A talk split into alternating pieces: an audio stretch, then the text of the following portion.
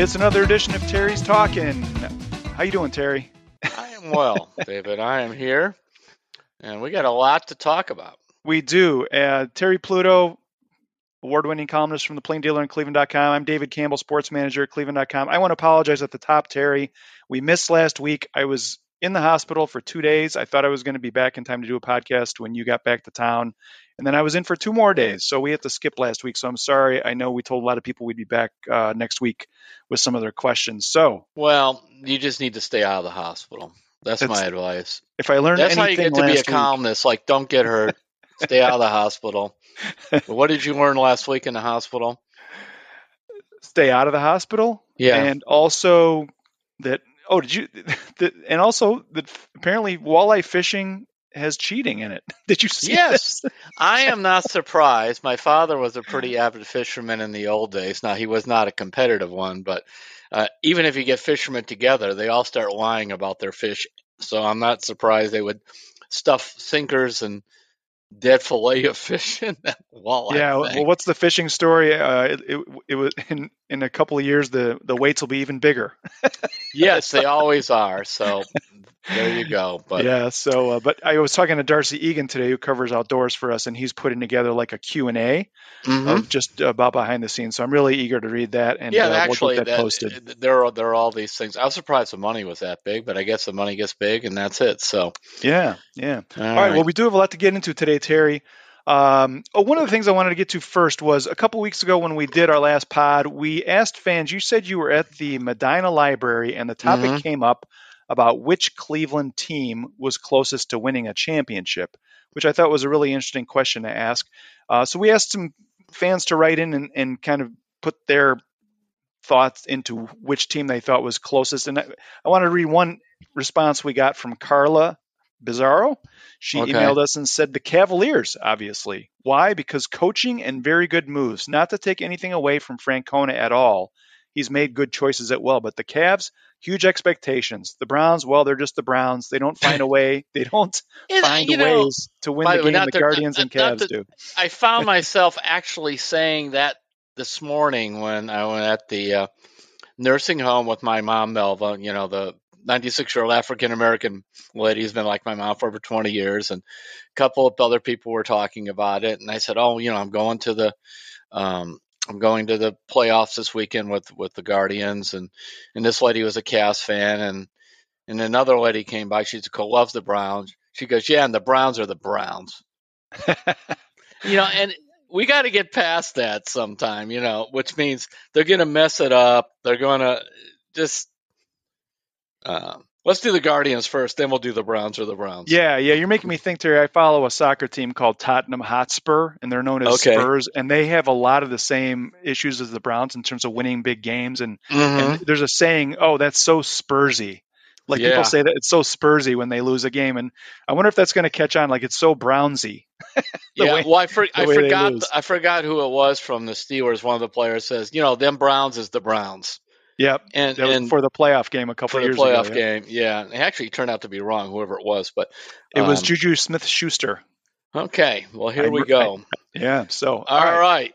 Guardians. Let's get into I've been it. Doing some quick scouting on the Tampa Bay Rays, and um, it, it's interesting, you know, if you think around Major League Baseball that the Guardians are faceless, um, at least in the national media. Tampa Bay really is. Uh, all right, for five points, what player, and you will know his name, leads Tampa Bay in OPS, you know, which is on base, the, the only kind of modern stat I like, on base percentage plus slugging percentage. And that player is. Are you going to give me some hints, or do I just it's a guy you it? know. The name would be very common. All right. Um, in OPS, not batting average. No. Or anything like that. Although his batting average is very strong, there his batting average is 296. I'll even give you that. Hmm, okay. Oh, uh, it's not Wander Franco. It's Yandy Diaz. Oh, really? Okay. Yep, take that. That's why we're. I mentioned before when we were just preparing. I said there's a lot of Cleveland flavor to this. Yandy, who by the way, kind of like you know how I fall on player love with different guys.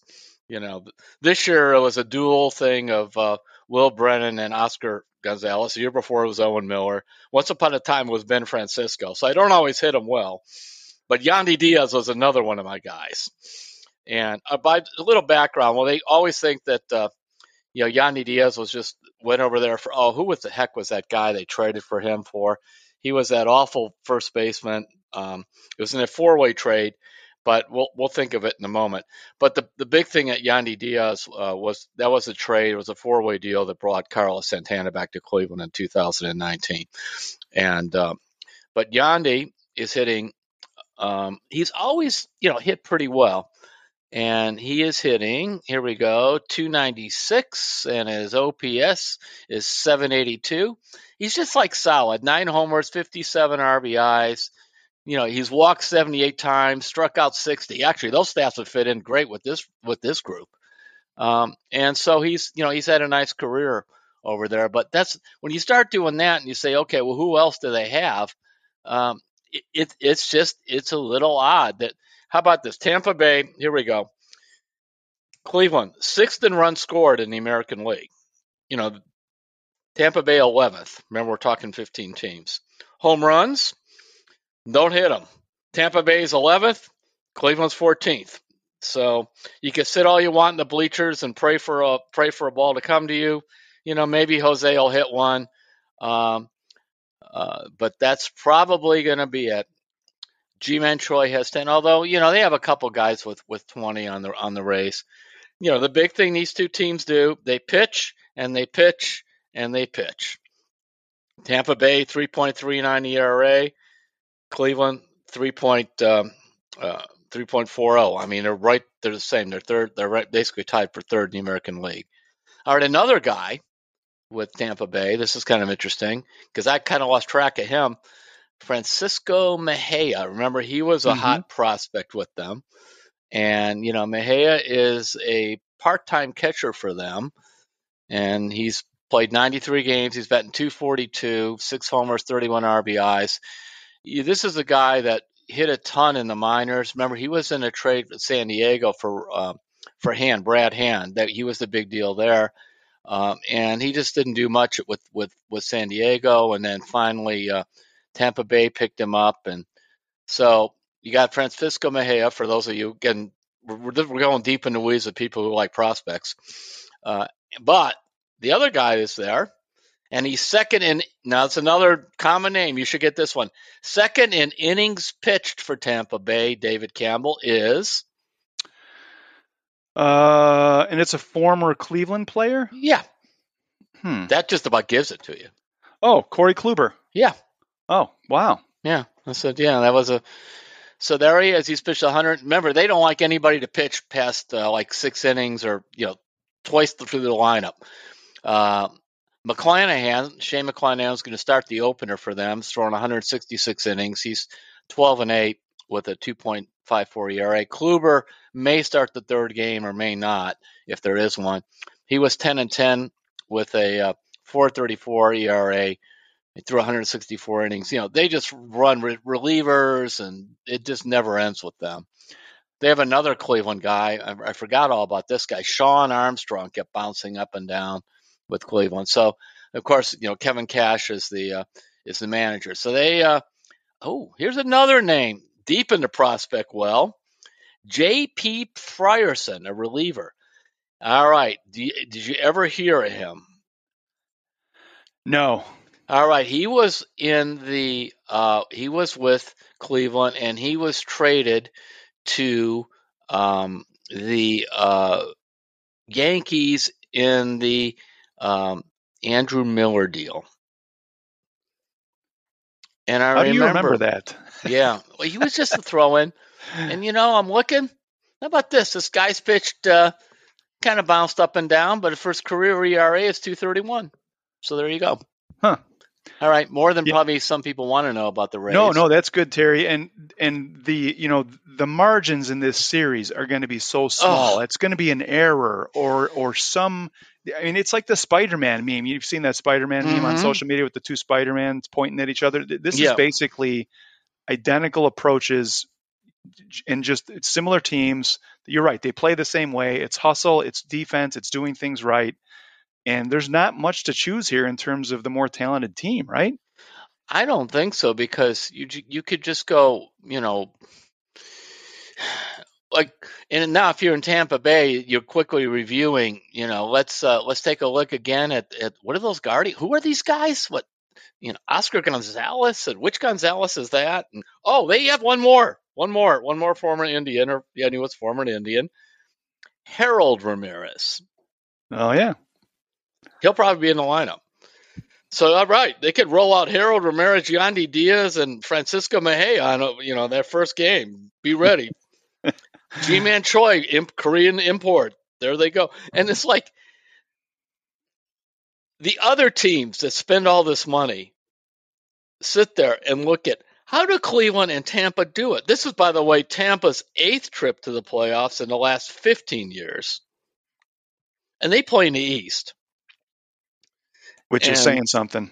Right. And then you turn around and they go, What is Cleveland? How do they 17 guys making major league debuts and all this stuff, and they're the first team since the '86 Mets to make the postseason with the uh, major league's youngest team. Um, so it's just. It's yeah, just Terry. Just else. to yeah, just to add on that, Terry, I've got the luxury tax payrolls here okay. that I, I thought might be interesting. The Rays have the 23rd payroll, made the playoffs. The Guardians have the 27th highest highest luxury tax payroll. They made the playoffs. Mm-hmm. If you look at the top 10, there's nine playoff teams. One, two, three, four, five, six, seven. There's eight of the top eight of the top 10 payroll teams made the playoffs. So if you took all the playoff spots, eight of them are being taken by teams that finish in the top 10 in spending. The Mets, yes. Dodgers, yes. Yankees, yes. Phillies, yes. Red Sox are number five, didn't make it. Breaks my pa- heart. Padres, you know, Terry, that's why they're waiting to put the TV schedule out. They wanted to wait and see if the Red Sox could make the playoffs. Yeah, they probably time. they wanted to give one more. They'll probably want to take one of the Cleveland or, or, Tampa Bay out. Can we just get rid of one of them? Let's get the, the, Red Sox in there. So the Padres are number six. They made it. White Sox seven didn't make it. Too bad. Braves eight. Astros nine. Yes. Blue Jays ten. So the out of the top ten spending teams, the Red Sox and the White Sox didn't make it. And here you have the Guardians at 27 and the Rays at 23 that have taken two of the spots, and that is that is so impressive when you look at that. I mean, generally, you look at that. The only other team that sometimes pops in there that's not in the top ten is Oakland. In the past, they always say my baseball people tell me Cleveland, Oakland, and Tampa Bay are playing. You know, they talk about Moneyball. They're playing like defy the odds every year. Uh, and Oakland this year, you know, they just did, they stopped trying because they want a new stadium, they want to move, they don't care. Um, but Cleveland, I mean, that's why it gets me upset when people say that, uh, you know, the Guardians, quote unquote, aren't trying because they're just kind of looking at payroll figures. Do you know how hard you have to try to keep going into the playoffs every year when you're not in? Forget the top, when you're not in the top 10. And by the way, it's very common. Uh, somebody gave me a stat a couple years ago that seven out of the top 10 usually make the postseason every year. That's like the average. So if you're saying there's 10 teams that make it, you know, in general, uh, you're looking at uh, the rest, the other 20. You got a couple teams out of there, and that's it. And they tend to be in Cleveland and Tampa Bay. Mm-hmm. So it is kind of cool. They're like they're having their own, you know, World Series. It's like we may not be better than everybody else, but we're probably smarter. Well, and you wrote this in a column the other day, Terry. If the Browns had had this kind of success, making a Super Bowl and oh. almost winning it, uh, and all this playoff uh, success and playoff appearances, that people would they'd be building statues over at yeah. First Energy Stadium. Yeah, they so, would. I mean, yeah. there's always a little bit of the frustration of you've come close but didn't get it. But it's like when I was writing the Vintage Browns book. You know, I, I actually part of the section there was to reset the thinking about the Browns of the late 80s, which it has to go well beyond the fumble and the drive. You know, those teams with great guys, they continually there. They had a quarterback, the team, the town embraced them. All right, Indians of the 90s, you know, guys and players that are beloved by by fans still here. Mike Hargrove's, you know, a very respected, well-liked manager. Came close, but didn't win it. But is that really a negative? I mean, yeah, you'd like to win the whole championship, but my goodness, what runs those were. Indeed, indeed. All right, Terry. Um, well, a couple. Let's let's stay on the Guardians here. I, mm-hmm. I, I moved the question up we, from our hey, hey Terry section. This is from Jack and Erie, longtime friend of the show. And Jack says a subject brought up by Ken and Tony this morning. Those might be some sports talkers in Erie. I'm not sure. He says, "What are the best jobs you think Cleveland coaches have done for a particular season?" Mine would obviously be Tito this year, Stefanski in 2020, and any of any of the undermanned Fratello teams in the 90s, probably 1998. Given that, as I recall, it was Kemp and four rookies in the starting lineup. So, uh, yeah, Jack and Erie was wondering, Terry, uh, how would you kind of place Terry Francona's performance in 2022 against some other really good Cleveland manager slash coach performances. Coach, you could roll in Francona 16 also. Right. Yep. That's as good as I've seen. And uh, a one season, you got to give him credit. They always said, well, you had great players or whatever, but in 97, Cleveland finished 86 and 76 with Mike Hargrove. And that was the year they traded Kenny Lofton, and they also let Belle Belle walked in free agency, and they had Marquis Grissom and uh, Matt Williams and that, and that team went to Game Seven, and I thought Mike was masterful uh, taking that team, you know, that deep in the playoffs and almost winning it. Um, but you know, the, the thing about Francona is he's been here 10 years, nine winning records and that. And you just, there is nobody expected anything like this. And if they get, especially if they get past the first round, David, I mean, I know Tampa, like you said, they're they're playing the same type of game, but Tampa Bay has uh, nobody picked Tampa Bay and Cleveland to make the playoffs, and most people thought Tampa Bay would have a much better record than the Guardians this year. I mean, the thing about the Guardians, I mean, as we speak now, they won 91 games. It's not like they went 82 and 80. I got an I got an email from a guy who said, "Well, I mean, can't you just say part of the Guardians' record is because the White Sox and Twins underperformed?" I guess you could say that. You could also say the reason they underperformed is because they couldn't beat Cleveland. Well, and that's what Tony La Russa would tell you. Yeah, he just he just stepped down this week. Yeah, and well, not coming back. You so. know, I forgot. You know, you were when you were, grew up in Chicago. Were you a Cubs or White Sox fan? Both. Yeah, I like both teams. Yep. Yeah. Well, your team should not have hired a 77 year old manager. Yeah, well, they paid for it. Uh, they did. No doubt about that. But... I, I, don't mean I'm, is, I'm 67. I just can't imagine doing it at, at that age. The yeah, it's not it's a, knock on anybody. Yeah, can you be a GM? Can you you know be an advisor? All that stuff, of course. But that grind of every day, I mean, that's what happens with Francona with his health. Sometimes he gets worn down. And by the way, with, this is because it's, it's, sort of delicate to, to, to, to dwell on, but the way Francona actually got through the season this year was critical because he didn't make it through the last two. And you could see Francona's career here in Cleveland after the All Star break. His teams tend to play uh, much better. The stats I don't have in front of me are much better, and they did it again. We have a question about that if we have time later, Terry, from okay. from a fan. So my greatest Cleveland coaching performance of the ones we haven't mentioned was LeBron James in the 2007 Eastern Conference Finals. Terry, that's yeah. my pick. yeah.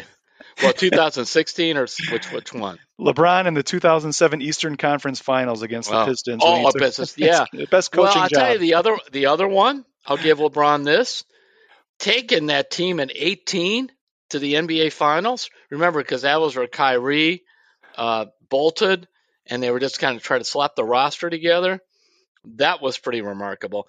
Uh, I still think the best Cavs coach I've seen in all those years is Lenny Wilkens. Uh, I covered all them when they put those young guys together, and uh, I mean that was that was a very special time. But unfortunately, it's just hammered because of Michael Jordan. You know, I could see it. They got knocked out five times in the playoffs by Michael. Five times by Michael Jordan.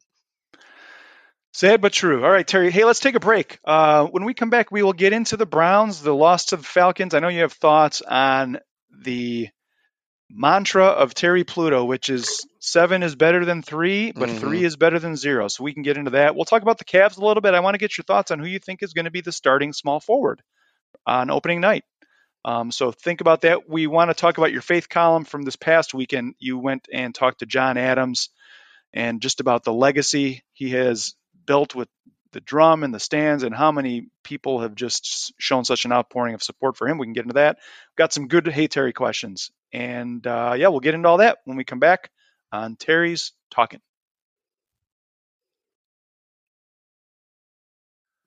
We're back on Terry's Talking. David Campbell and Terry Pluto. All right, Terry, let's get into the Browns a little bit. Very disappointing loss for fans to the Falcons on Sunday. The Browns had a lot of opportunities in the red zone. Um, where, where, do you want to start here with the with the early decision to not kick the field goal on fourth and three? What do you want to get into here? I'm, I'm trying to think how we dissect this. All right, you know, I am not a big anti-analytics guy. I think analytics tells you a lot of stuff, um, and I would understand that in the first quarter, and it's fourth and three, and you're thinking the average team should probably go for it, get the seven because you know the old thing seven is better than three. But when you're the browns and you know even though your offense has played fairly well it's not been a juggernaut in the in the red zone all year. I think that it's barely over 50% conversion.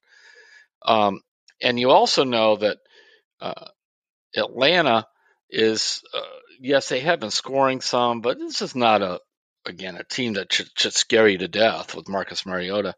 You know, take the three. But more importantly to me are two other factors in that game. Number one is the the red zone play calling, where where Stefanski said that's on him. You better believe it's on him. He called those plays.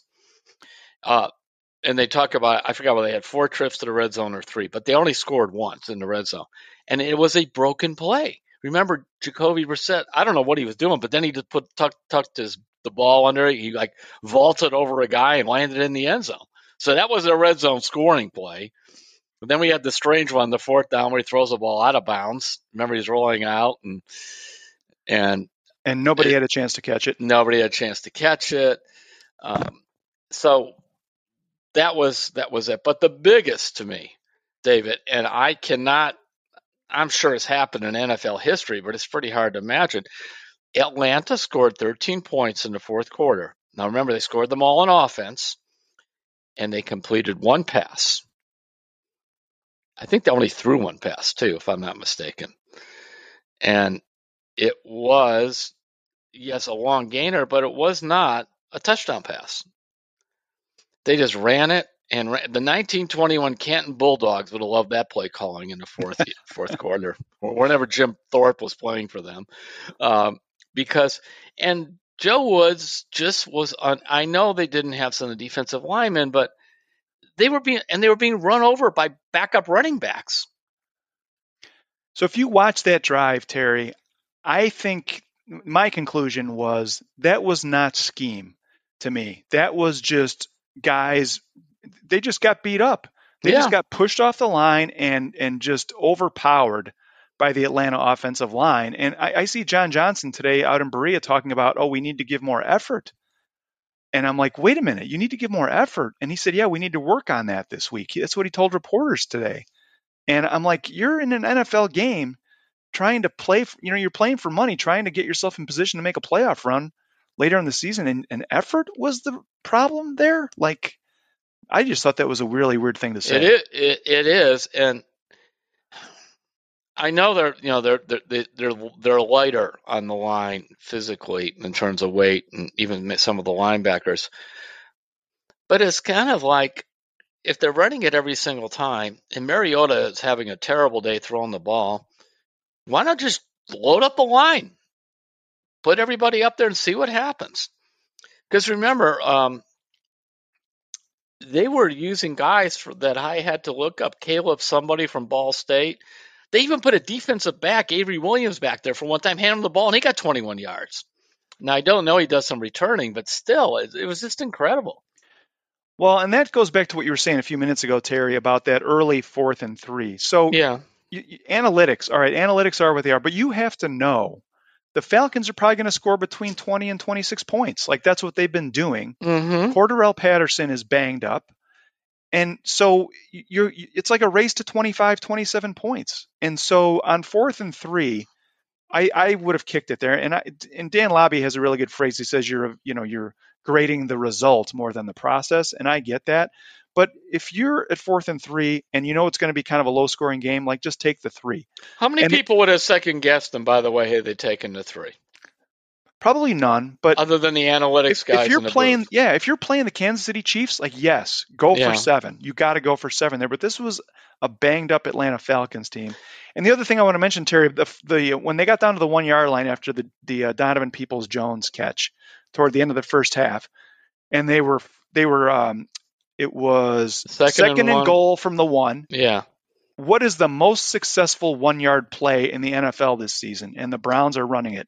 Yeah, It, quarterback it involves, sneak. it involves snapping the ball to Jacoby Brissett and having him plow into the line, and he gets like two yards every time. I mean, he's a man on that. I mean, really, because I've talked to some other quarterbacks who don't particularly like quarterback sneaks, including Kelly Hol- Holcomb, who uh, had a teeny weeny p- fracture of the non-displaced bone in his foot. That's exactly what Butch Davis called it back in when he broke his foot in a game against the 49ers. Remember, a teeny weeny fracture and a non-displaced bone in his foot.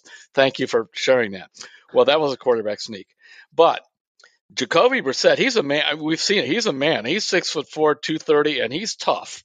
And in fact, he probably wondered why. Why am I not doing it? He should have pulled a Tom Brady, just done it anyway.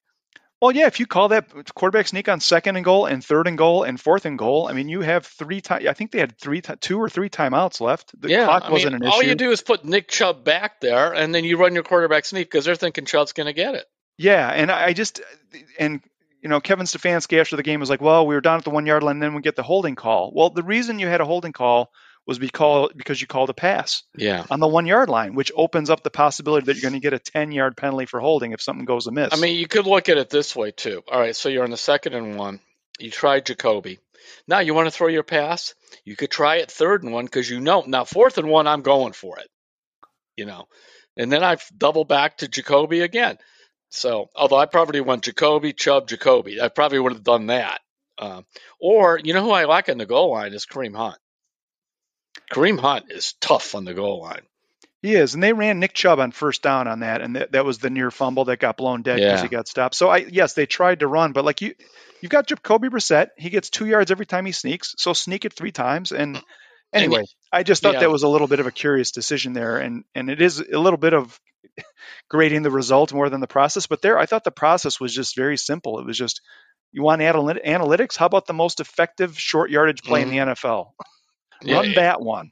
that run So- that one, and Yeah. especially if you have a quarterback that is capable of doing it, and he doesn't have a big injury history. You know, some of these guys they get hurt, and the last thing you just want is. So I have cringed in the past seeing some of these really good quarterbacks run it. Brady runs it all the time; he doesn't get hurt. But um, so so we, we'll see. But that that does lead to that. I mean, but I also believe in the end when you have had four games and three games of those games, you've allowed 17, 17, and 13 points in the fourth quarter. And it's not as if your offense was handing points to the opposing team. You're just giving up all these points on defense. That points directly at your defensive coordinator and um, your defense in general. Well, as Kevin Stefanski said, the, there's a lot to be done from the players and the coaches and the front office to to get this moving in the right Mhm. direction. So, and I, I did get the sense from listening to Kevin Stefanski this week that he kind of realizes that he might have overthought some of this and that he's going to rely on the players and their talent. Uh, so we'll see what happens. I, I just the tone in his voice was kind of like, "Yep, I should have just kept it simple and relied on our guys." So we'll see if that happens. I know But, um, somebody knows Stefanski pretty well, and they tell me he, if anything, he'll overbeat himself up on introspection of play calls and that, uh, and that they have to talk him down a little bit from from there. But it does lead, you know, sometimes. Here, I'll try and finish the sentence. I remember once had an, a veteran NBA NFL person tell me the NFL. Listen to this is over schemed and under taught or over coached and undercaught, however you want to do it. In other words, they have so many schemes and so many plans, but they basically sometimes don't just dwell on the basics enough, which roll back to your Jacoby Brissett on the on the quarterback sneak. So I've always liked that phrase because it, it could go through a lot of things. You know, in life. Often we get we over scheme it and we under teach it or under just miss the, miss the obvious. So we shall see this week. Now this week, you know, you got to score some points, and um, I mean we'll see if uh, Jadeveon and and uh, Myles are going to play. Uh, I'm doubtful on Myles. I don't know what's going on with Clowney. Well, we should know more today. So, um, hey, before we you know move what on you know what you're going to know today? What's that? Their day today. and aren't we all? Aren't we all? As you found out when you're in the hospital for two days, right. it turned into four. There you go. Uh, hey, before we move on from the Browns, Terry, do you feel like Cade York is being kind of held back by this coaching staff a little bit? The Browns they passed up they you know the 21 yard field goal in the first quarter on the fourth and three, which we just talked about, but also in the fourth quarter they had a fourth and six and it would have been a 61 yarder and you invested a draft pick in this guy and they punted in that situation and that if he made that field goal they're in an indoor stadium down there in atlanta the mercedes-benz stadium no wind mm-hmm. artificial turf you probably would want to give your big legged kicker a, a 61 yard shot there? I don't know. Sure. what would you have done? I mean do you yeah, feel like in I'm, general they're holding I, him back? I want to find out about him and that's a good way to find out about him too. Uh, of course phil dawson will say that's heaven for kickers um, because when he went to from Cleveland to um, uh, he kicked uh, at Arizona towards the end of his career. Now he wasn't quite as good by then; he was in his 40s, but kicking in that dome, he liked that. And actually, he went from Cleveland to San Francisco with the win there to Arizona. So uh, he said it's a lot different. And the other thing that you don't have to worry about on in the dome is if you're a kicker uh, remember, I'm into all this stuff. You have to watch your your approach to the ball, like in Cleveland or Pittsburgh or whatever, because that turf can go off from under you. You're not even thinking about that on the dome. That that that ground is dry and it's stable and it's it's safe. So yes, I would have tried it. And if he missed, okay, so they get the ball on the uh, the 41 instead of the 20. You know. By the way, uh, Atlanta has a very good kicker. Uh, that kid Koo. Uh, so uh, there you go. Yeah, so I, I mean, I get like in the opener, Stefanski he had a, he they they punted on a long field goal attempt because he said he didn't want Cade York's first kick in the NFL to be from that far away. Yeah, like 51 get, yards or whatever. But I yeah. feel like they're still kind of holding him kind of back a little bit. I don't know. Let's, I don't know. Who knows? We'll it's see. Like it's like kick it. Yeah. Try it. If it doesn't work, well, you're you know you're you're still learning a lot about your rookie kicker, and let him go out and and try it. I'm not sure I want to kick a 61 yarder in Pittsburgh unless it's right at the end of the game, you know, where it's tough to kick in that place or in Cleveland. Um, but that place, you said, ideal conditions. So it'd be fun to sit into. We would like, would love to sit there, like I'm sure when Andrew Berry and DePodesta and whoever else is involved in the critique of the game and listen to the coach I'd be fascinated to hear his thought process on uh, not only why he uh, say didn't kick, take the three points, or like the play call, you know, all that kind of stuff. All right, Terry, let's move on to the Cavaliers. Uh, Chris Fedor, our colleague who covers the team, he's actually going to be at the preseason game tonight, the preseason opener. Um, I don't know if you saw this shit, but uh, Dylan Win- Dylan Windler mm-hmm. did not make the trip because of an injured ankle, and you got to feel for this guy. It's just been yeah. one thing after another for him.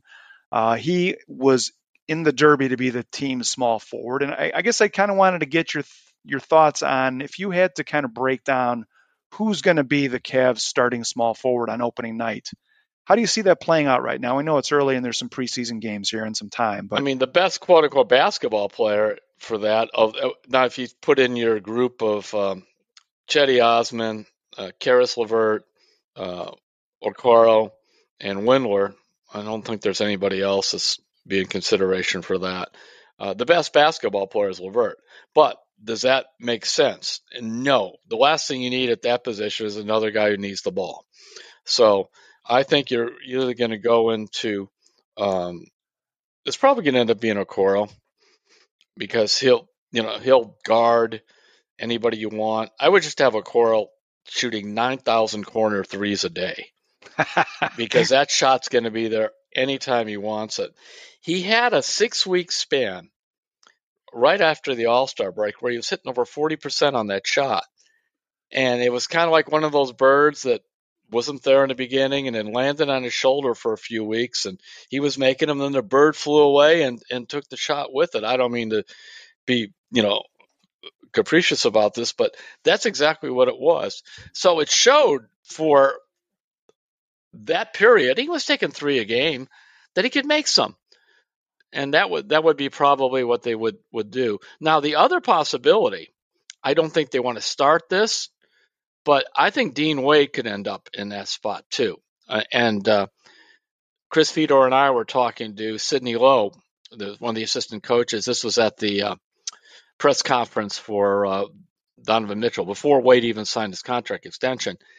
And we were talking about that. And he said, Now, don't forget Dean Wade. He said, You know, we can go big with him at small forward. Of course, they feel uh, Mobley can cover anybody, but do you really want to draw him that far from the basket?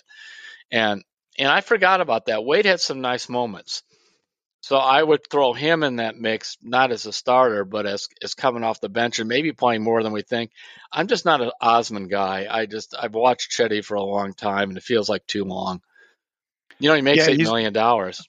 Yeah, he's been given a lot of opportunity too. Yeah. And uh, you know, Dean Wade, six nine, which would put some length back in the lineup when you got the small back court, hmm and they just gave him an extension, right? and he can make the corner three, and you know, and now Kevin Love, what they they were thinking about how to kind of work him in with the bigger lineup, but he would not be a small forward candidate. You know, that would have you that would be have to where where Mobley would have to go and guard the small forwards. All right, so the Cavs are in Philly tonight. Chris Fedor is there as well. It's a seven o'clock tip-off, first preseason game, and we shall see how that goes. It's going to be You know, a, David, like too- Survivor to see Yes. who comes out of that fray. and also to see what forward. you know what Caris LeVert looks like, because if they start all those guys, you know, on which which we're going to see Mitchell and Garland and Mobley and Allen and say Okoro, uh, then off the bench you have um, Love and Levert are really the only two off the bench that I could think of that are scorers. So that'll give them an opportunity. Now I did talk to JB Bickerstaff after that press conference too, and I mentioned to him something a GM from another team told me. He said, uh, the nice thing about the Cavs making the, the Mitchell deal is he says you really have four All Star caliber players. So you should have two on the floor almost all the time. And that sets up um, a chance to stay out of those 15 to 2 things where you get outscored. And he said the Cavs definitely, you know, they needed just more scoring. And he talked about how at the end of the year last year, whether Levert was hurt or lost or whatever, he just didn't deliver at all. So maybe coming off the bench um, with a fresh start, we'll see how that goes. But I think he's more important than people figure, but not so much as a small forward, but more like the. Say I was thinking, you know, Sexton as a scorer off the bench before the trade. Well, maybe he does that role. All right, we shall see a lot of uh, rotation questions and a lot of minutes questions that uh, they will be answering here over the next couple weeks heading into the regular season. So, okay, Terry, your faith in UConn from this past weekend was really just everybody was sharing it and reading it the last few days. You stopped out to visit John Adams, the legendary Cleveland baseball fan. Brought his drum to the game back decades ago, started banging it out in the bleachers, and, and just so much time spent out there, so many connections with fans, and you had a chance to sit and talk to John for a while, and just uh, it, it was a really touching story. I, I, just wanted to tell you how well that done that was, and and John was just so gracious with um, with his time too. But talk about what it was like to be there with John Adams and, and kind of how he's doing and everything. You know, even though I've known John for decades, I actually didn't know how it started. And you know, one day a guy decides to bring a drum to a game. That's really what it comes down to. And he thought, well, uh, this could be a lot of fun because the old stadium with those wooden seats, people would bang them up and down. He said I was a seat banger too, and he thought, well, I would. Uh, why not bring a drum? This is 1973 in August, and I looked up the uh, Indians. Um, the average attendance then it was a little over 7,000, so second lowest in the majors. Team stunk; it was terrible. So he called the team one day and said he wanted to bring a drum to the game. And they, of course, they were glad anybody wanted to come to the game. And they said, fine, uh, just don't bother anybody. And so he kind of went out to the bleachers. And actually, he said he started drumming it around. There were a few people there it's going to bother him. So then he went to the top of the bleachers and banged his drum. And he wasn't planning to come back. Bob Sudyk of the old Cleveland Press, a baseball writer who was covering this dismal team, thought, what is that guy doing out there with the drum? And that was back when the Cleveland Press was when it, back we had PM papers. And I, uh, when I was uh, at Cleveland State, I worked part time at the press for a year and a half, and they're always teaching you get the PM angle, the different angle, you know, for the afternoon paper. So he went out there and asked Adams, "Well, you know, what are you doing?" And he told him the story about that. Well, you going to come tomorrow and do it? Adams goes, "I don't know. I just maybe I was just sort of trying this." Well, Sudyk, who by the way, uh, as a couple other players from that day told me, he said Bob was never afraid to like take what you say and make it a better story. Uh, so, and they didn't mean he would like say a guy, not a guy that uh, uh, Bob didn't write that guy wanted to be traded when he didn't, but just he would like help your dialogue a little bit make you a little more clever. So he just wrote well, you know, about this. And and John be banging his drum again tomorrow for this team. I used to call them the he used to call them the Featherheads. He'll be banging the drum for the Featherheads tomorrow. So if you want to come out and hear him say hello, he'll be there. So Adam sees this in the paper because he knew Sudyk. He said, "Well, I guess I better go again," and that started it. That's And really something. yeah, John now, you know, and he went until the end of 2019, never missed more than one or two games a year. We were trying to figure out with postseason, everything else. We came up with about 3,900 games he went to. Home games, if you do percentage of the home games, say since, you know, 1900, he went to like 40% of all home games from 1900 to 2019. And then, unfortunately for John, COVID came in 20. He was still fairly healthy then. He was having some kidney problems, but um, and then 21 came and heart problems and broke his hip. And you know he's been in um, O'Neill nursing home uh, for uh, over a year. And sent him a card, by the way. I, I Yeah, well, you mentioned I- that, Terry. Let me. I've got the address here from the bottom of your column, and I wanted to share that with people in case they did want to drop him a line. And and you had some pictures in, in your column of just all the the photos people have sent to John Yeah. and get well cards, and just the connection between him and the fans. It's it's just glorious to see. Uh, but I- if you if you do want to drop him a line, let me get this out there real quick Yes, so I don't forget. Send it to John Adams, and it's O'Neill Healthcare Nursing Unit. It's, it's O apostrophe N E I L L. So O'Neill Healthcare Nursing Unit, 20770 Lorain Avenue. And that's in Fairview Park, Ohio. And the zip is 44126. Again, John Adams, O'Neill Healthcare Nursing Unit, 20770 Lorain, Fairview Park, 44126. He would love to hear from all of you. So go ahead, Terry. Yeah. Sorry, I didn't mean to cut you off there. No, that that's fine. And the other thing about uh, John is Curtis Danburg from the Indians is lives in that area. I'm from the Guardians, excuse me, and has been stopping by every week. And by the time I saw John two consecutive Saturdays, and by that second one, they had only clinched the division title, I think, a couple days before. John already had his Cleveland Guardians Central champion hat and T-shirt, and and and he was ready to go. Um, he's been watching the games, and I mean, well, another thing I found out about John, he actually is a very, very good drummer. I mean, he he jammed with the James Gang and has played with a lot of rock, rock groups and played bluegrass and all kinds of different drumming things. As he said, I could teach a monkey to drum like I do at the games in five minutes. That's so it's like that's always. And he goes, of course, that's what I'm known for. Uh, John was a his day job. He worked at AT and T for over 40 years, and he's I believe his his birthday's like October 9th, and, and he's going to be 71. So, and also keep him in your prayers. I prayed with him both times I was there because, I mean, his attitude is great, but he, physically he's going through a lot. And I know the Guardians are trying to figure out maybe something for the scoreboard or something for the playoffs. I know they're looking at some things, so hopefully they will. Well, we wish him Uh, all the by best. the way, and- yeah, think about this. All these teams, I'm sorry, David, but they they spend all this money on marketing to come up with something like a John Adams. You know, how many different mascots you're going to have, all this stuff. I mean, millions of dollars, not just here, everywhere. But a guy takes a drum to the game, and 40 some years later, actually 48 years is how long he, he lasted, um, is a legend. No marketing guy could come up with that. Those are the best ones, the ones that just kind of happen. And uh, he's certainly a legend in Cleveland baseball, and we wish him all the best. And we'll be thinking about you, John. So hang in there, man. Um, all right, Terry. Uh, let's see. Before we get to the Hey Terry questions, uh, Aaron Judge hit home run number 62 to yep. pass Roger Maris uh, for the American League record.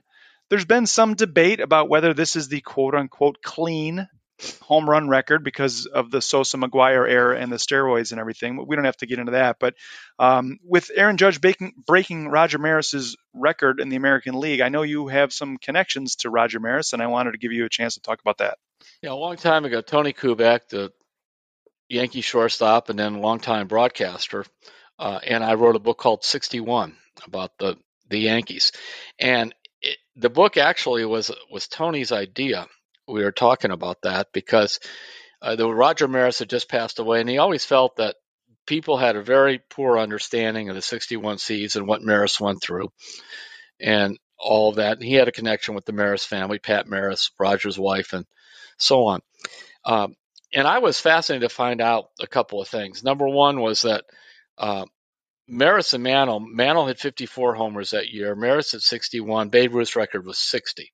Uh, Babe Ruth did 154 games. This was a 162 game season. So even though Maris hit 61, it, it was considered, you know, an asterisk thing because of that.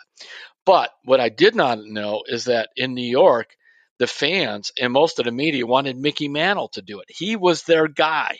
Roger was the guy that came from Cleveland and Kansas City. He was sort of the outsider.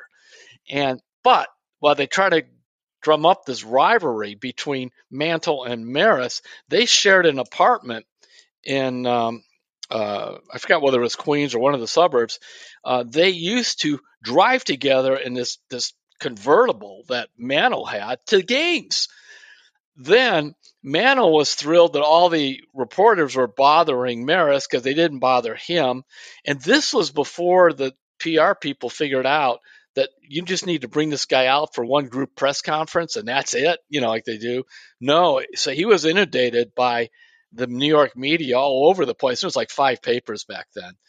And so what he did, and on top of that, Ford Frick was uh, I forgot he was American League president or whatever he was, but he was also he was also Babe Ruth's ghostwriter.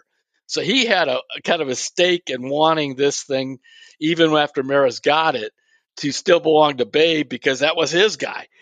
So it just shows even when you look in the rearview mirror life, there's all kinds of different agendas and, and things. And, and what Maris did was pretty remarkable. Then I wrote, well, what happened to him after that?